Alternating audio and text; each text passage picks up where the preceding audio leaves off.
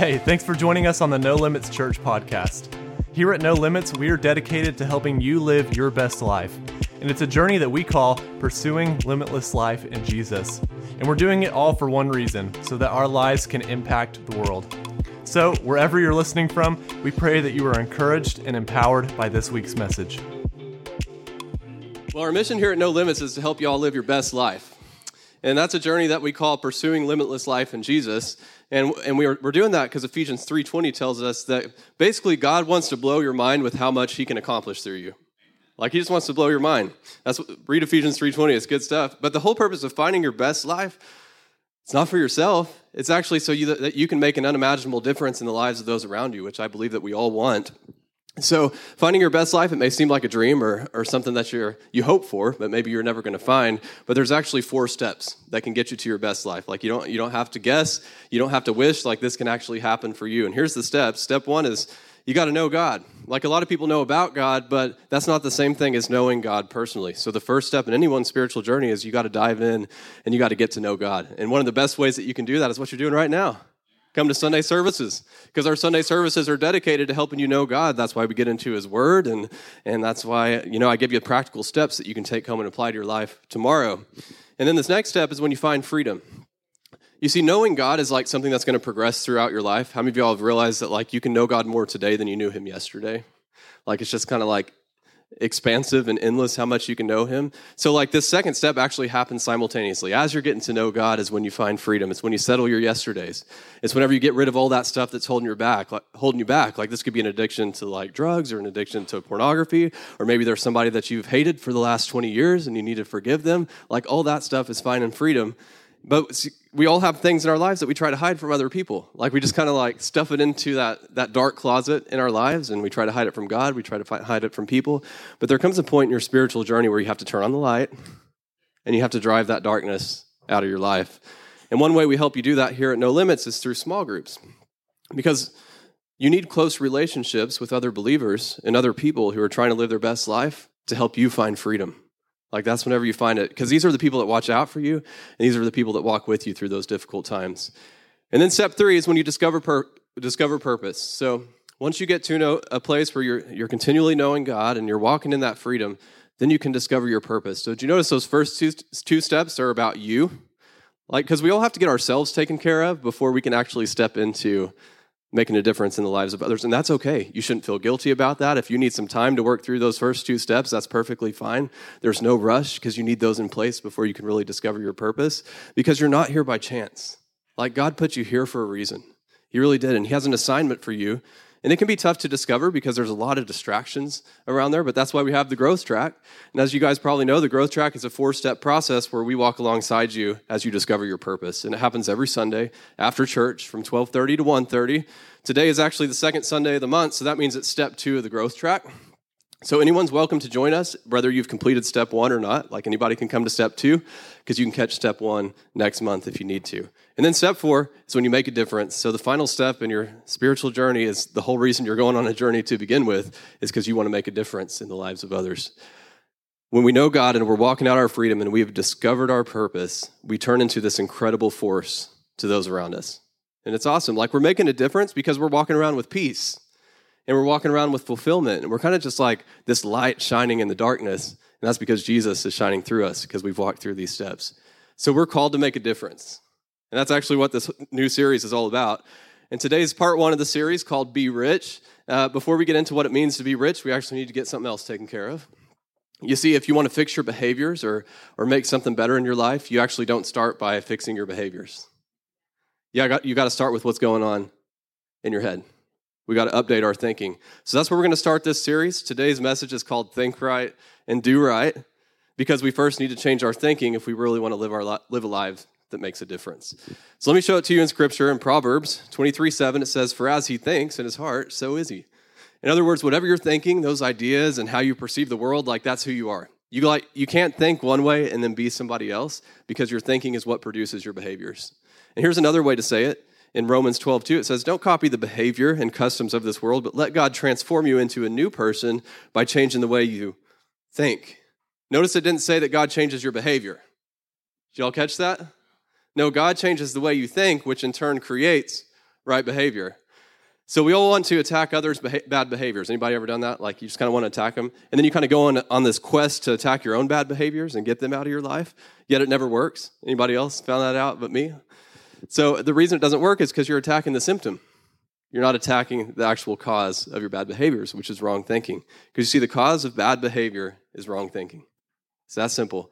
And God transforms us into a new person, not by taking away our bad behaviors, but by changing the way that we think. And that's exactly why we come to church on Sundays. We're going to upgrade our thinking. We do that every Sunday. That's why we get into the Word of God. And that's why we're starting this new series. We're going to actually upgrade our thinking first and foremost, because when we think right, we're going to do right. So let me show you the theme verse for this series. And what's interesting about this verse is it was actually written to a pastor. This is the Apostle Paul writing a letter to, the, to a pastor named Timothy. Take a look at this. It says, Command those who are rich in this present world not to be arrogant, nor to put their hope in wealth, which is so uncertain. Notice this wasn't like a passive request. He didn't say, Hey, hey, Timothy, like when it's convenient, like when it feels right, you know, go ahead and tell the rich people a few things. No, this was a command. He said, Command, like go and do it right now. Go talk to the rich people in this world and tell them this two things. Don't be arrogant about your wealth, and don't trust in it either. And in other words, like when you become rich, like there's this gravitational pull to think that you're better than everybody else. And there's also this gravitational pull to put your, your trust and your security in what's in your bank account. So, how do you make sure this wrong thinking doesn't happen to you? Well, it goes on to say, but put your hope in God, who richly provides us with everything for our enjoyment. Command them to do good, to be rich in good deeds, and to be generous and willing to share. So there's three things I want to get you out of want you to get out of this verse right here. First, Put your hope in God. So when you catch yourself feeling secure because of your bank account, it's time to have a conversation with yourself. Remind yourself that like it could all be gone tomorrow. So don't put your trust in your bank account. And the second thing is, I love this, for our enjoyment. So I want you to see that God's okay with you enjoying what you have. Because there's this idea out there that if someone lives in a nice house or, or goes on a nice vacation, that they, they're using that money for something that could have been used for a greater purpose. Anybody ever heard of that, that thought pattern out there? And this should never be a part of your thinking, because let me all let you in, let me let you in on a secret. God is never going to ask you about how somebody else spent their money. Like you're not going to get to heaven, and he's not gonna, he's not going to say, "Hey, can you give me a report on how Cade spent his money?" He's not going to ask you that. So we shouldn't even be worried about how other people are spending their money, but he does care what you do with yours. And one thing he wants you to do is enjoy it. And then, which leads us into the next part of this verse is be rich in good deeds. So there's a command to do good with what you have, like enjoy it and do good with it, but don't just do a little bit of good, be rich in good deeds, like do a lot of them. So let's sum it up like this Enjoy what God has given you while taking every opportunity to be generous. And that right there is how you handle money God's way, if you want to sum it up. So that was a loaded scripture, but let's keep reading how it goes on. It says, In this way, you're going to lay up treasure for yourselves as a firm foundation for the coming age, so that you may take hold of life that is truly life. So when you when you live this way, when you're when you're rich in good deeds, your heavenly bank account like it just continues to grow. And I don't know if you know this, but that's a lot better than investing in the stock market. Because your heavenly bank account's going to be with you forever. Your earthly bank account's just going to be here for however long you live here. And then somebody else is going to get it. But maybe you, maybe you read the scripture and you wonder, like, why, why is there a whole section in the Bible teaching rich people how to be rich? Like, what's up with that? Well, the reason is because rich people aren't very good at being rich. So it, this isn't just opinion, it's actually fact because here's a truth in America the more Americans make, the less they give. And this is statistically proven. This isn't something that was made up. And I don't know about you, but I spend a lot of time convincing myself, you know, that when I make more later on, then, then I'll start giving. Anybody else had that thought? Or like, you know, when I have a little bit of more savings in, in my savings account, then I'll act on that generosity that God put on my heart. I'll do it then. Well, if that's our strategy, we got to upgrade our thinking because the statistics show that on average, the more you make, the less you give. And really, it all comes down to how we think. The reason rich people aren't good at being rich is because their thinking ain't right. So let me show you three things that I'm talking about. Rich people, they don't like to admit that they're rich. And this is really interesting because tall people don't mind admitting that they're tall. And like the guys who hit the gym every every day, like they don't mind admitting that they're buff. And like they'll show you if you wait around long enough. And you know, like OSU fans, they don't mind representing Oklahoma State, even though they should probably be a little bit embarrassed by that. I did that for you, babe. Disclaimer I care nothing about football. But my wife likes OU, so that's why I had to do that one. Yet rich people, they don't like to admit that they're rich. Like I could ask you right now, you know, everybody in here, raise your hand if you think that you're rich. And yeah. Well, I got one, but most of us aren't hollering, hey, it's me, it's me. I'm the one that's rich. And the truth is, most of us should probably identify with being rich. Let me show you what I mean. A survey was sent out and asked people, you know, how much do you have to make each year to be considered rich? And the answer, you're rich when you make $150,000 a year. And some of you are thinking, that's right, because I don't make anywhere close to that. And if I had that kind of money rolling in, I would be rolling in the dough. But you ask people who make $150,000 a year if they think that they're rich, they're like, no, that's barely enough to pay my bills. And they did another survey to ask the subscribers of Money Magazine. Um, and I don't know about you, but I don't have enough money to like sit around and read a magazine about what to do with it all.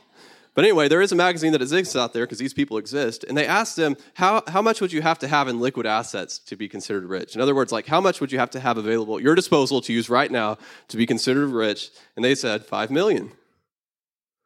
And you probably scoff at that number and think, well, yeah, it must be kind of nice to have that kind of money, right? Yet you ask the people who have $5 million available to them if they think that they're rich, and they say, no. The people who have hundreds of millions are the ones that are rich. So here's the bottom line nobody's rich, but everybody knows somebody that is, right? So, step one in this idea of being rich is actually to admit the fact that I already am. I already am rich. And let me prove it to you. According to the Global Rich List, a $32,000, 400 annual income places you among the top 1% of earners in the world. Isn't that incredible? Thank you, Brandon. But for everybody else, that's the response I thought I'd get. I meant nobody, nobody went, Praise God, I'm rich, and I didn't even know it. I didn't hear that from anybody. I came in miserable today, but now I'm leaving happy because my pastor told me I was rich. Woo! I like it, Brandon. Good job. But the reason you're not about you're not excited about it is because you don't feel rich. I get it, but that's something I'm going to help you with today.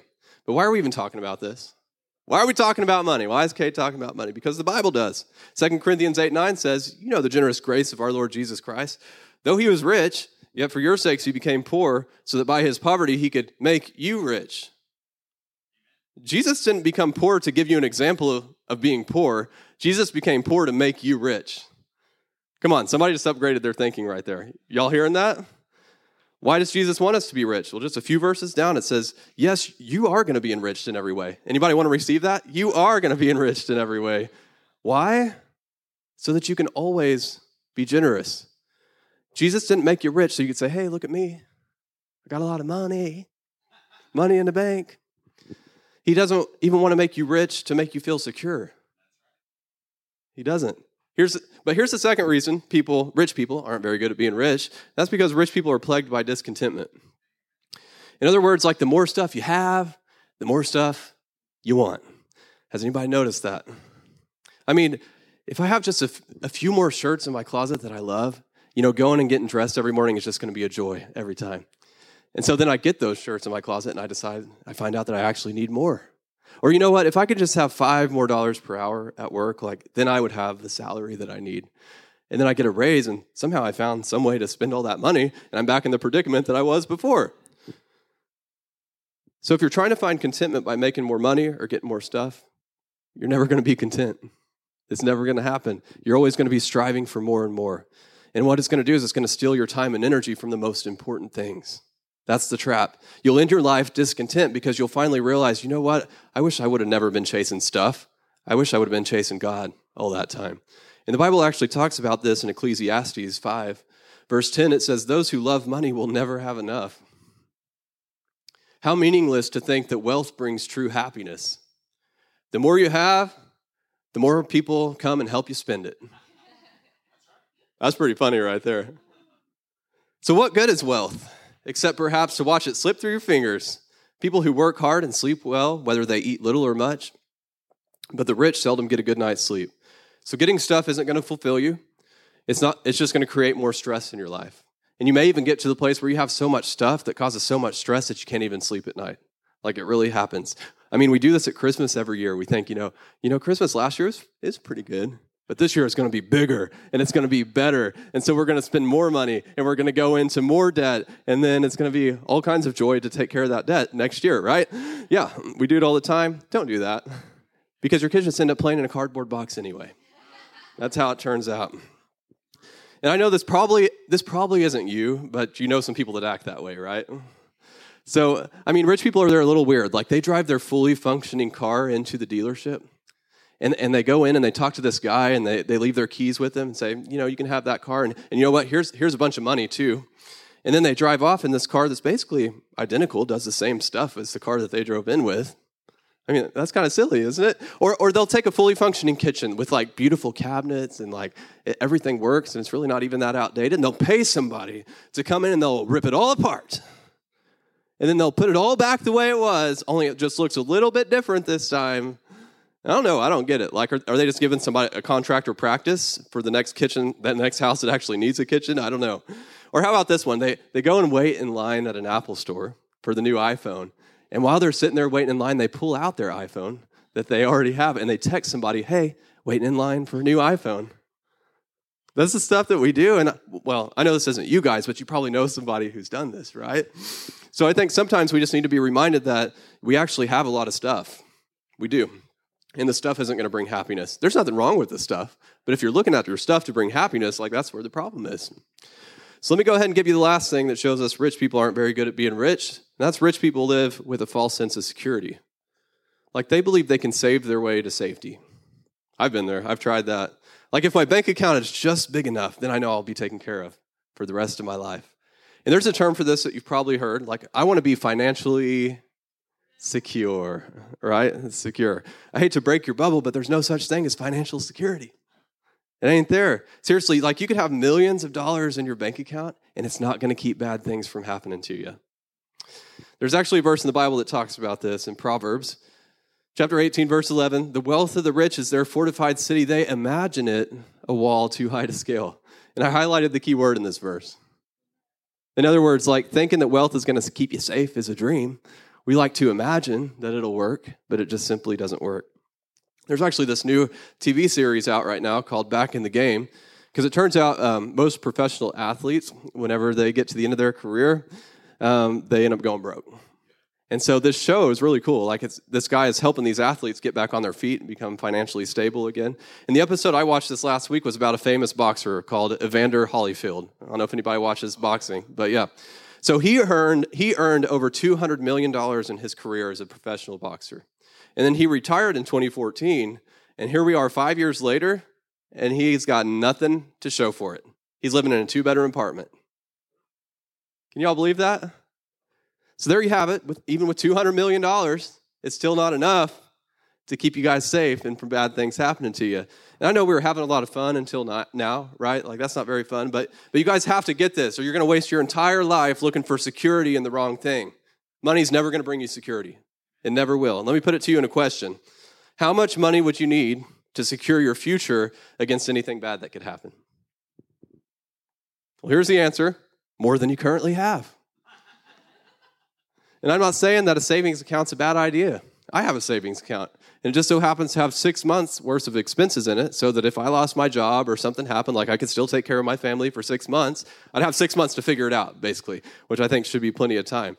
So saving money is a bad thing, but we can't put our trust, we can't put our hope in our savings because we're just going to continue to hoard more and more money if that's where our hope is, because we're seeking more and more security. And that's exactly why as Americans make more money, they actually give less, because as their income goes up, so does their expenses, and they have more stuff to take care of, so they feel more insecure, and so they start hoarding their money because they're scared. That's how it works. So we've got to upgrade our thinking. We've got to put our hope in God. He's the one who takes care of our needs. God is. He's the one watching out for us, and He's taking those bad things that happen to us and turn them into good things, just like we sang this morning. You take what the enemy meant for evil and you turn it for my good. So good. So don't look to money to give you something, don't look to money to give you something that it never can. Look to God to sustain you and give you peace and give you contentment and make you rich in good deeds, because that's the life worth living. So we just talked about the bad thinking around money, but I also got to give you some good thoughts to replace those bad thoughts. Maybe you've been to church where they like try to try to guilt you into giving. Or maybe it was, it was even somebody outside of the church that told you, you know, you probably shouldn't have bought that car because you could have used that money for, for a greater purpose, right? Or maybe they just think that and they never told you, but you can tell by their stinky attitude. Well, I'm not going to do any of that. And the reason is the Bible doesn't do any of that. It doesn't. It simply shows us the truth so that we can upgrade our thinking. And then when our thinking's right, what are we going to do? We're going to do right. when our thinking's right. So remember, our thoughts determine our actions. Our thoughts are what produce our behaviors. So let me give you three right thoughts to help you put money in the right place in your life. Like this is how you're ri- how to be rich God's way. And if you struggle to live a generous life, like this message may like hurt your feelings a little bit or make you feel a little guilty, but I want you to shake that off because here's the deal: guilt's not a productive emotion. So just shake it off because God doesn't want you guilty; He actually wants you grateful. So that's the first thought you got to have. I will be grateful for what I have. I mean, of all the places God could have put us, He put us here. Like we live in Oklahoma, in America, where, where we enjoy an abundance of health and we have cool stuff and, and we have air conditioning and we get to be around great people that love God. I mean, we're in like one of the last states that still values biblical principles as overall, like as a majority. Like that's awesome. And you had nothing to do with that. Like God's the one who knit you in your mother's womb and placed you here right in this time, right in this place. Like God did that and we have a lot to be thankful for. He gave us our gifts and abilities, which allow us to create wealth. God gave you those. You didn't generate them on your own. He gave us all the materials that we need to build our buildings and to, and to make cars. Like God did that. It's all God. And if you think it's you because of your hard work or because of your education, well, it's time to upgrade your thinking because it ain't you. It's all God. Every good thing that is in your life is because God put it there. It's true. Then why is it so hard for us to be grateful? Why are we all like walking around and griping about what we don't have? I wish I had more. Well, I remember actually not too long ago, I went to a pastor's prayer meeting. And you would think, like, when you go to a group of pastors, like, that's going to be the most joyful, like, thankful group that you could ever be around. Well, it turns out it wasn't like that. Like, all anyone wanted to talk about was their struggles. Like, one would ask, How's it going? One would ask the other, How's it going? Well, you know, we're going through trials. It's been kind of tough. And the whole group just kind of responds, you know, Well, praise God. We all struggle. Hang in there. And because everyone else is talking like this, we tend to follow suit. Like this happens anywhere. This probably happens at your workplace. And so we find things in our life that we can complain about too to join that conversation. But how about we turn it around? How about we be the ones to set the tone of the conversation? What do y'all think of that? Like we're doing great. Like our church is more united than it's ever been. We're making an impact in Mexico and in the Philippines. Like it's awesome. And we even had a lady in our church that shared last week that she had something that looked a lot like breast cancer, and then she went and got the test done, and she didn't have anything. Like that's what's going on at my church. And on top of these amazing things happening, my life is awesome. I love my job, I love my family, and I'm blessed to have a roof over my head and food to eat. God has been so good to me. We think, we think people are going to be offended when we talk like that. But how many of y'all were just offended? Okay. The one that hooped and hollered is the one that was offended. But how many of y'all were encouraged by what I just said? So there you go. There you have it. People are going to be encouraged whenever you take a stand. And you see, the reason that we can talk about the good things that happen in our lives is because we didn't do it. God did. So when we're talking about the good things, we are elevating God in the presence of everyone around us. We're not bragging. We're elevating God. They may look at you weird at first, but you all just keep it up. And one day they're going to ask you, What is up with you? Like, how is your life so awesome? How do I get that? And you're going to get to lead them to Jesus. And it's going to be awesome. You see, our culture wants us to think that you display holiness when you're kind of down in the dumps and you live this somewhat poor life and, and all that. Stop it. Like, we're not going to do that here. If I catch anybody in here doing that, you know what I'm going to do? I'm going to call you out on it. I'm going to flip it on its head. We're going to start praising God. So, living and talking about your poor life is not what God wants you to do. Take a look at this scripture for an example. 1 Chronicles 29:10 it says, "Then David praised the Lord in the presence of the whole assembly. Everything in the heavens and on earth is yours, O Lord, and this is your kingdom. We adore you as the one who's over all things. Wealth and honor come from you alone, and you rule over everything. Power and might are in your hand, and at your discretion people are made great and given strength. Oh, our God, we thank you and we praise your glorious name. Like, this is what it's supposed to be like. We all need to take time to think about the good things in our lives and to talk about them. Don't waste any more time thinking and talking about the bad things that are happening in your life or the bad things that happened to you before. Let's think about the good things and talk about the bad and talk about the good things. Don't engage in those depressing conversations because they're going to happen. Instead, you can flip it around. You can take charge of that conversation. Now, I need to see what Dave, I need you to see what David said next in this same scripture. But who am I? And who are my people that we could give anything to you? Like everything we have has come from you, and we give you only what you first gave us. And this is the attitude that I want our church to have. Like, we don't give because we feel guilty. We don't give because we feel obligated to give. We give because it came from God in the first place. And generosity is how we elevate God. And I've, I've never met anybody who doesn't want to be more generous. Never. Like our hearts are all in the right place. They really are. And that's why gratitude is so important because gratitude will actually make you more generous. That's what it produces. Simply being thankful can flip the whole perspective of your life. Like it can take, take you from being dis- discontent to being fulfilled, which equips you to be more generous. And here's the next way to be rich, like Jesus intended us to I will lead with generosity. Like, in other words, before I do anything with my income, I'm going to give first. And listen to me, it's okay for you to spend and enjoy what you have. We already talked about that. That's, that's okay. Just don't do it first. Like, follow the biblical example and give first, because if giving isn't first on your list, it's not on your list. Because you're going to get to the end of your paycheck, and even though you intended to be generous at the beginning of your paycheck, it's gone. And what can you do now? Nothing. And that's why you give first. And this is why I encourage you to tithe, because it's a biblical principle where you give the first 10% of your income to God through the church. And listen to me, this is not a law. Listen loud and clear. This is not a law. This is not something that you have to do. God's not going to send his version of the IRS to come and discipline you if you don't do this. He's not. Like this isn't a law. This is just God giving you a practical way to put, you know, giving first in your life. So when you give the first 10% of your income to God, you're showing you're showing your money who's boss. Like you're not in charge money, I am, and we're going to give first. You understand? And that's an amazing benefit on its own, but tithing comes with more promises. God promised when we tithe, He's going to give us more blessing than we had before. Somebody tell me how that makes sense. Like, let me let's say if I invest, you know, thousand dollars into Nicole's business, and I say, "Hey, Nicole, if you just give me hundred dollars of that back, then I'm going to give you even more." But that's what God does, and it's awesome, and everybody can jump in and be a part of that. I've actually been given the first 10% of my income since I was 15 years old. My parents made me tithe on birthday money. Like, that's how serious it was. And at first, I did it because my parents made me do it, but now I do it because I want to. And the benefits are just incredible. I don't know about you, but I want my heart to always be in the right place.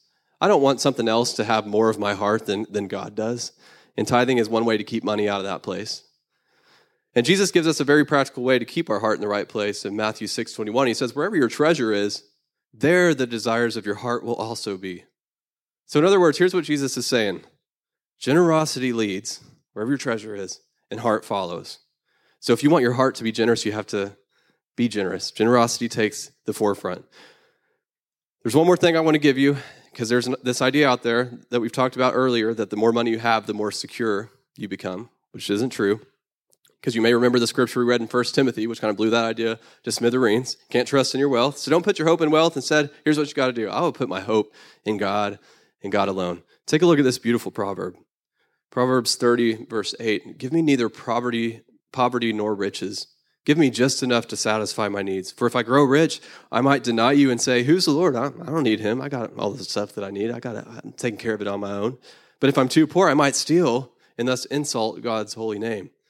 So, isn't this an amazing perspective to have about money? Like, this is a prayer from a guy named Solomon. And he's basically saying, Lord, help me to see money like I do water. Like, I don't want to drown, but I don't want to be dehydrated either. You know, I get some interesting comments about every time I deliver a message on money. People maybe get upset because I'm talking about it or whatever, because it's tension. There's a lot of tension. But you know why I talk about it so much? Because Jesus talked about it so much. Jesus talked more about money than he did prayer. Go figure. Jesus talked more about money than he did heaven. Go figure that. Because he knew that the biggest competitor for your soul it wouldn't be Satanism. Like, y'all aren't sitting at home like, am I going to be a Satanist? Am I going to be a Christian? Like, I don't know. I'm having a hard time with this. Like, you're not doing that. Jesus knew the chief competitor for your soul is going to be all your stuff.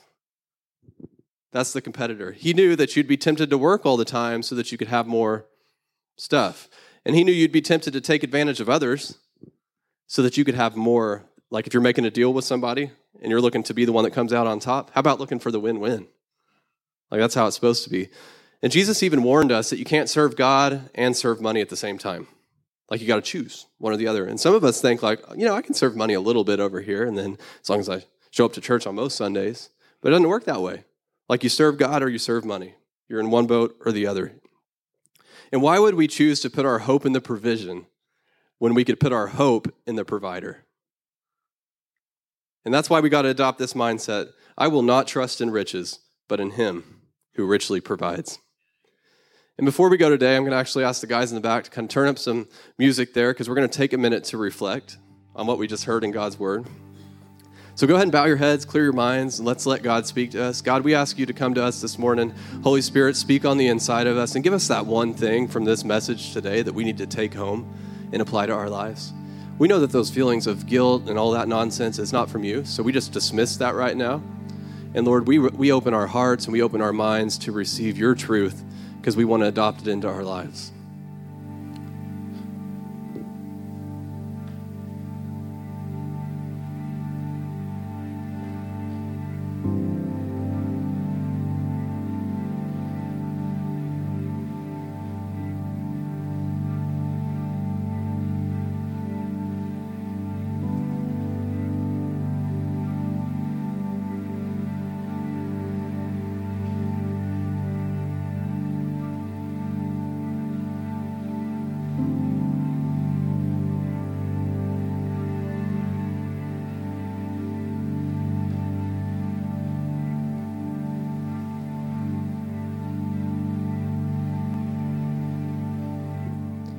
Just keep your eyes closed as we continue to let God move in this place.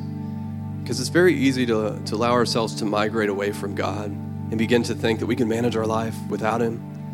And maybe today you realize that's exactly what you've been doing and, and you discovered you're, you're not really that good at it. You keep pushing and trying and working more hours and none of it seems to help. There's just more debt, more discontentment, and it's, and it's all starting to get so heavy and you don't know if you can take it anymore. And the answer is not in working harder, it's not in more money, the answer is putting your hope in God and trusting His Word. So I invite you today to step out in faith and try something different. Give God control of your life. So just in your thoughts right now, just as you're thinking about God, just, just tell Him in, in your mind, like, I give, I give my life to you. I give you control of my life. And this is true regardless of if you feel close to God or if you feel far from God. Like, we all need to give Him control in every area of our lives. But maybe you're one of those that feels far from God right now. Like maybe you've been close to Him before and you've drifted away, or you've never drawn close to God. Well, that's what salvation is all about. And it's not complicated.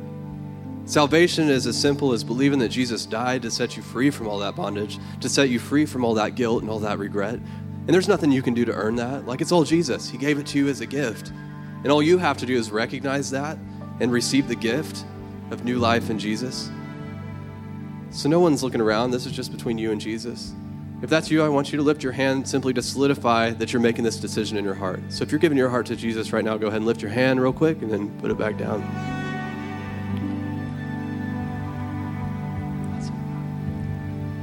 In church, let's all say this prayer together. So go ahead and repeat this after me. Jesus, I've been living without you, and I don't want to do that anymore. I've done a lot of things wrong, and I need your forgiveness. I accept your love and your grace for me. And I ask that you would be my Lord. Thank you for making me new. Thank you for washing away my past. I hand my life over to you. I give you control of my life. And I ask you to help me walk out your plan for my life. Awesome. Lord, we just thank you for your sweet presence that's in this place today. We thank you for your truth that came from your word, God, and we thank you that it, that it updated our thinking today. We, God, we thank you for the upgrade. We thank you that as we go out and as we learn how to manage money your way, that you're going to pour out a blessing and we're going to be able to be more generous and you're going to make us rich in good deeds. Lord, we believe that you have a purpose for us. You have a purpose for our finances, God, and we want to live out that purpose. We want to make a difference in the lives of others. In Jesus' name, everybody said, Amen. Amen. Everybody still love me. Because we got to talk about money for three more weeks. That's all. So, so don't cut out. It's going to be good stuff. Seriously, y'all, if you when you apply this to your lives, you're going to see amazing things happen. It's, it's incredible. Well, hey, a little over a week ago, um, I told you guys or actually, I didn't tell you guys this. A little over a week ago, the ministry that we support in Mexico, they actually went to a remote village in Mexico to minister to people. And they went from house to house and they actually stopped by a place that they'd been before where an elderly man and his wife had received Jesus back in June because they went in June as well. But what was cool is there was three family members there that hadn't, hadn't received Jesus yet. So the team, the Mexico team, got to minister to those three family members, and guess what happened? They made Jesus the Lord of their life too. Isn't that awesome? So, you guys, this happens all the time because of that ministry in Mexico. And you may know this, but we send $1,000 every month over to that ministry to help make this possible. So, even though you may not be there, you're a part of these salvations through your generous giving. So, it's awesome what God can do through our giving. So, as you give today or as you give online throughout the week, I want you to thank God for how He's using it to impact others' lives, like here and all around the world. It's incredible. If you're giving by cash or check, just raise your hand, and, and one of the Ushers in the back will give you an offering envelope, or if you're giving by a debit or credit card, you can use the instructions on the screen. Or if you give during the week, that's cool too. That's what I do. You can give online anytime at nolimits.church. Well, hey, if this is your first time here, uh, or first time in a long time, I just want to say welcome. We're so glad you're here. We're, we're glad, I mean, we're truly grateful that you took time out of your Sunday to be here with us. And we hope you felt at home because we want you to be here. This is not like some closed family. Like, this is, our arms are open. We want you to be a part of what's going on here, and we want to help you live your best life. Like, that's what we're all doing here. We're all coming together and helping each other live their best lives. So, thank you for being here today, and we'd love to have you back next Sunday, too. It's awesome. All right, let's pray over our offering. Lord, we thank you so much that you've put generosity on our hearts and that you're helping us to act on our generosity. And that when you do, you take it and you multiply it as it goes out and you even multiply it in our lives. God, you're so good. We want to uh, step right into those spiritual principles and, and watch these amazing things happen in our lives and all around the world. In Jesus' name, amen. Thank you for joining us. And a special thanks to those that give into our ministry. It's because of your generous giving that we're able to lead people to Jesus and make a difference all around the world. If you're ready to give, head to your browser and type nolimits.fyi into the address bar. And hey, if you were encouraged by this podcast, hit that share button and pass it on so that others can be encouraged as well. Or you can even take a screenshot and share it on your social stories. Thanks again for listening, and God bless you.